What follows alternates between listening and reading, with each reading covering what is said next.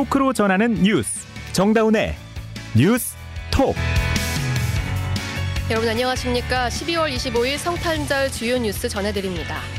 오늘 새벽 서울 도봉구의 한 고층 아파트에서 불이 나 30대 남성 2명이 숨지고 29명이 다쳤습니다.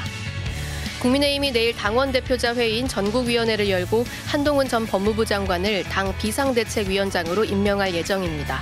더불어민주당은 오는 28일 국회 본회의에서 김건희 특검법 등을 강행 처리하겠다며 한동훈 비대위에 대한 압박 수위를 높이고 있습니다.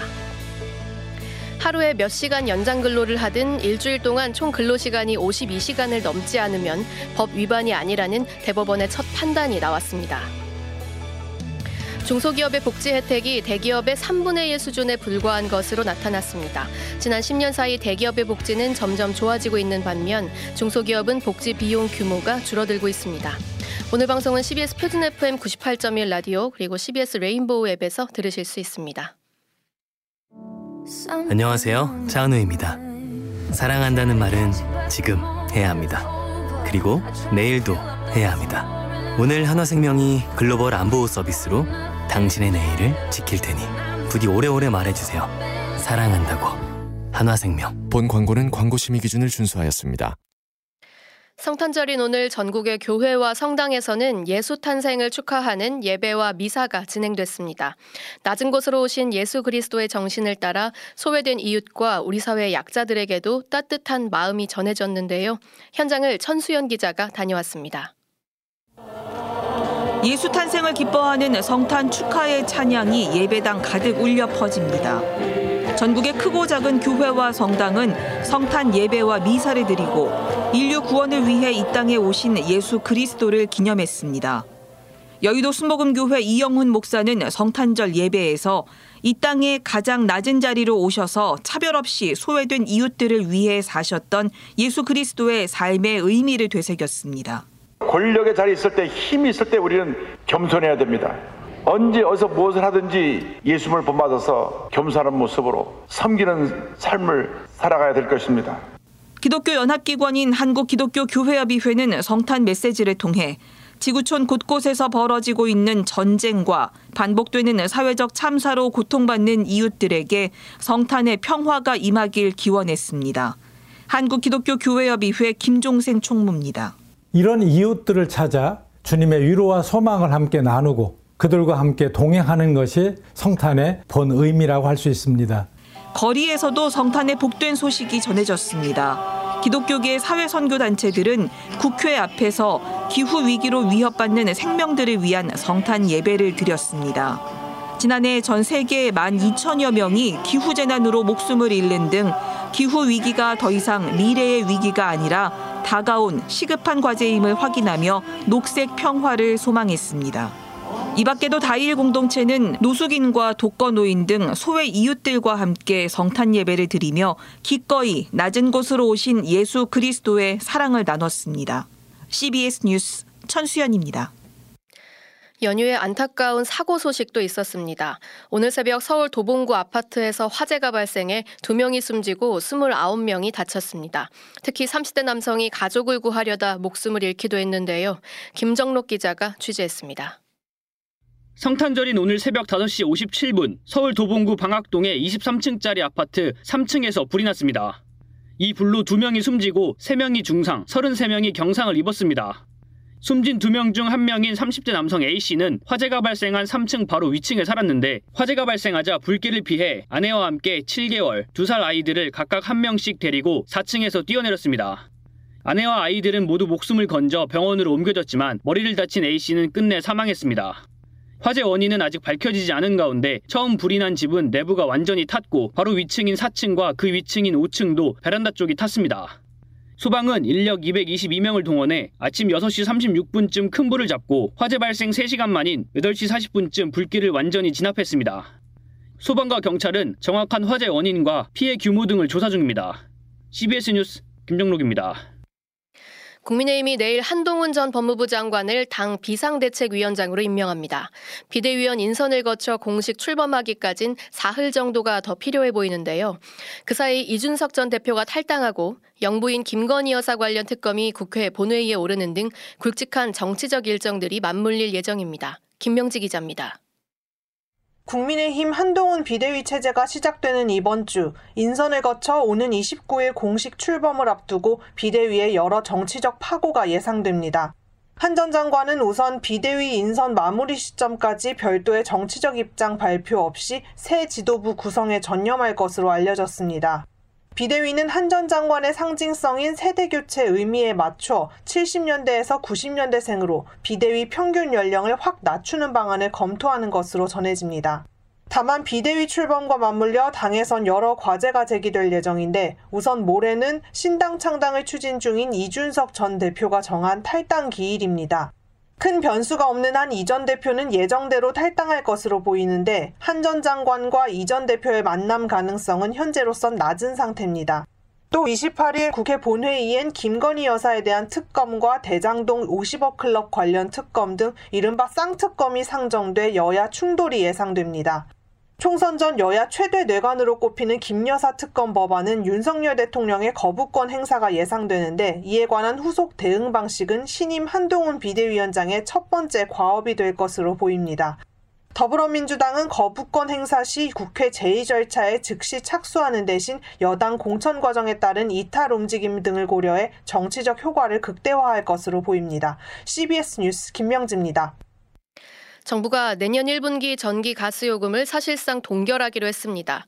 내년 총선을 앞두고 정치권 개입이 계속될 경우 한전의 재무 위기 악화 등 각종 부작용이 커질 것이란 우려도 나옵니다. 이정주 기자의 보도입니다. 겨울철 난방 수요로 전기, 가스 등 주요 에너지 사용량이 급격히 늘고 있지만 정부는 내년 1분기 요금을 동결하기로 했습니다. 총선을 앞두고 공공요금을 인상할 경우 정부 여당을 향한 여론이 악화될 수 있기 때문입니다. 문제는 전기와 가스 등 에너지 요금의 역마진 구조가 지속되고 있다는 점입니다. 우리나라는 석유와 LNG 등 대부분 에너지를 수입에 의존하고 있는데 원자재 가격이 대폭 상승해도 이를 소매 요금에 반영하지 않은 탓에 공기업인 한전의 부채는 200조 원을 초과했습니다. 그동안 채권 발행을 통해 빚으로 연명했던 한전은 연말까지 자회사로부터 중간 배당을 받지 않으면 빚조차 낼 수 없는 상황입니다. 당초 한전은 자회사들에게 약 4조 원에 달하는 중간 배당을 요청했지만 적자의 허덕이는 자회사들이 반발하자 규모를 최종 3조 2천억 원으로 낮췄습니다. 전기요금을 동결하기로 결정한 이상 중간 배당을 받아 적자 폭을 줄이겠다는 구상이지만 향후 자회사들의 배임 논란이 발생할 수 있다는 지적이 나옵니다. 정동욱 중앙대 에너지학과 교수입니다. 한전 집단 자체로서의 지금 어, 경영 상황이 타게된다 이렇게 볼 수는 없지요. 전체적인 관점에서 한번 따져볼 필요가 있지 않겠나. 자회사들은 이번 주까지 이사회를 열고 중간 배당 의결 절차를 마무리하겠다는 계획이지만 전기요금에 원가주의가 반영되지 않는 한 한전의 재무위기는 좀처럼 사그라들지 않을 것으로 보입니다. CBS 뉴스 이정주입니다. 하루에 몇 시간 연장 근로를 하든 일주일 동안 총 근로 시간이 52시간을 넘지 않으면 법 위반이 아니라는 대법원의 첫 판단이 나왔습니다. 김태현 기자가 전해드립니다. 현행 근로기준법상 최장 근로시간은 주 40시간의 연장 근로 12시간이 더해진 주 52시간입니다. 그런데 총 근로시간이 주 52시간을 넘지 않더라도 근무일 중 하루 8시간을 초과한 연장 근로시간을 다 더해 12시간이 넘으면 위법이라는 법 해석도 있어 일선의 혼란이 있었습니다. 이번에 대법원은 연장근로 한도를 어긴 혐의로 기소된 한 사업주의 상고심을 3년 만에 선고하면서 연장근로 계산은 하루 단위가 아니라 일주일 단위로 해야 한다는 취지로 판결했습니다. 하루에 몇 시간을 근무했는지와 상관없이 휴무를 충실히 보장해 총 근로 시간이 주 52시간을 넘지 않으면 법 위반이 아니라는 판단입니다.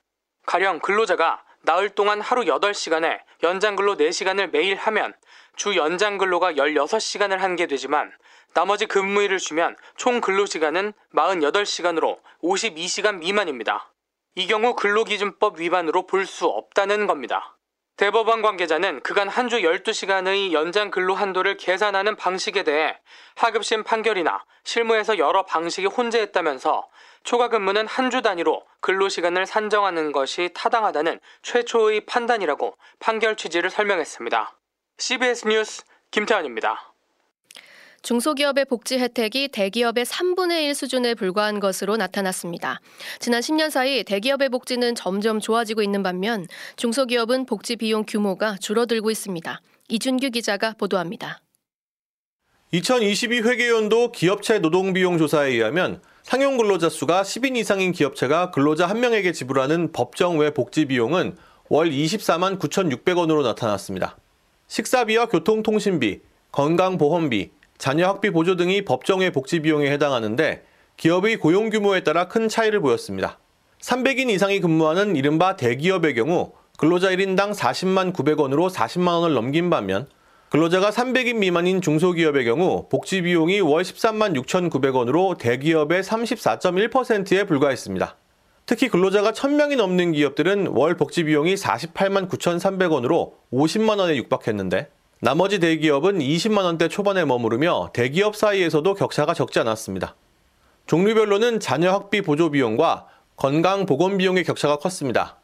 중소기업의 자녀 학비 보조 비용과 건강 보건 비용은 대기업 대비 각각 13.5%와 14.7% 수준에 불과했습니다.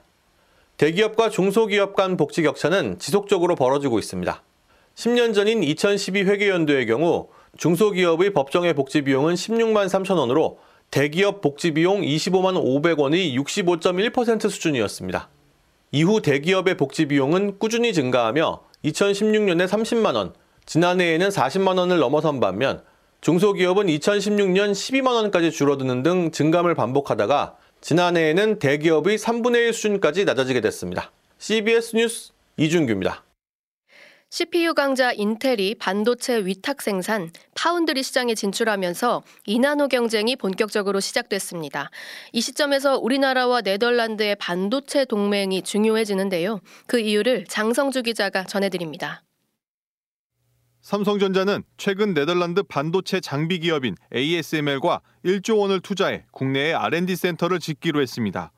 첨단 반도체 생산의 필수인 EUV, 극자외선 장비를 독점 공급해 슈퍼 을로 불리는 ASML의 차세대 장비인 High NA EUV에 대한 기술적 우선권도 확보했습니다. 이 장비는 이나노 이하 파운드리 공정의 핵심으로 평가되는데 ASML은 2025년부터 연간 10대 안팎을 생산하고 초도 물량 6대는 모두 인텔에 공급합니다. 인텔은 내년 이나노 공정 개발을 완료해 파운드리 업계 2위가 되겠다고 발표한 상태입니다. 즉 삼성전자를 제치겠다는 선언인데요. 현재 파운드리 업계 점유율 1위는 대만의 TSMC로 60%에 육박하고 삼성전자는 10%대에 머물러 있습니다. 삼성전자와 ASML의 협력이 중요한 이유가 여기 있습니다. 반도체는 나노 경쟁도 중요하지만 수율, 즉 분량을 제외한 양품 생산의 비율이 중요한데 삼성전자는 ASML과 협력을 통해 이나노 개발과 동시에 초기 수율을 확보해 경쟁 우위를 가져간다는 전략입니다. 경계현 사장입니다. 장기적으로 타인의 이익을 좀 더 잘 쓸 수 있는 계기를 만들지 않았나 그렇게 생각합니다. CBS 뉴스 장성주입니다. 반사회적 활동으로 무리를 일으켜온 이단 신천지가 자신들이 소유한 건축물을 종교시설로 사용하려 시도하면서 지역 주민들과 갈등이 깊어지고 있습니다. 자세한 내용 주영민 기자가 보도합니다. 인천 중구청이 최근 문화집회와 공연이 가능한 시설로 용도 변경해준 신천지 소유 건물에 대해 착공 불가 통보를 내렸습니다. 신천지의 용도 변경 요구를 승인했다가 입장을 바꾼 건 지역사회 반발이 컸기 때문입니다. 이 건물은 10년 전 신천지가 사들여 종교시설로 개조하려고 시도했지만 주민 반대로 번번이 무산됐습니다. 그런데 얼마 전 중구청이 신천지의 요구대로 용도 변경을 승인하자 지역 주민은 물론 시민단체, 인천 중구의회까지 나서 중구청을 비난했습니다. 지역 주민들은 중구청의 용도 변경 승인을 취소해야 한다고 호소합니다. 인근 아파트 주민입니다. 정서를 넘어서 이 생존권과 안전의 위협을 받고 있어요, 지금. 이게 이런 위장 행사, 이런 것들을 통해서 이 사람들을 무자비로 이렇게 포교 활동을 하니까 너무 무섭고요. 중구청도 신천지 문제에 대해서는 알고 있다는 입장입니다.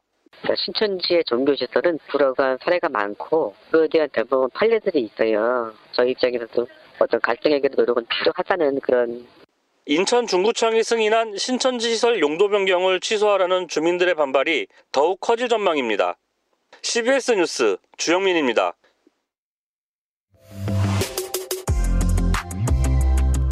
여러분은 지금 뉴스다운 뉴스 정다운의 뉴스톡을 듣고 계십니다.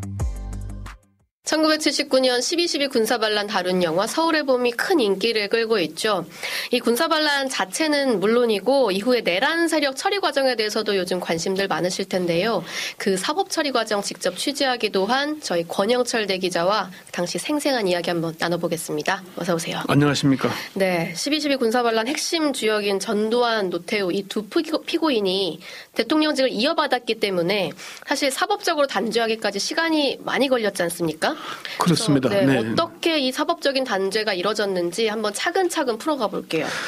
네, 그 1979년 12월 12일에 일어난 사건이지만은 군사 반란의 핵심 주역 전두환 노태우 씨가 대통령직을 이어받았죠. 그러니까 어 사법적 단죄를 받는데 한 15년 가까이 15년. 그, 걸렸습니다. 네네. 5.18 광주 학살에 대한 진상 규명을 요구하는 목소리가 전두환 정권에서부터 시작이 돼서 노태우 정권에까지 빗발치긴 했지만은 사법적 단죄로까지는 이어지지는 못했어요. 어, 노태우 정부 때 50 청문회가 열리긴 했습니다만은 1993년 3당 합당으로 출범하긴 했지만 문민 정부를 표방한 김영삼 정부가 들어서고 나서야 12.12 군사 반란과 5.18 광주 학살에 대한 진상 규명과 책임자 처벌에 나설 수 있었습니다.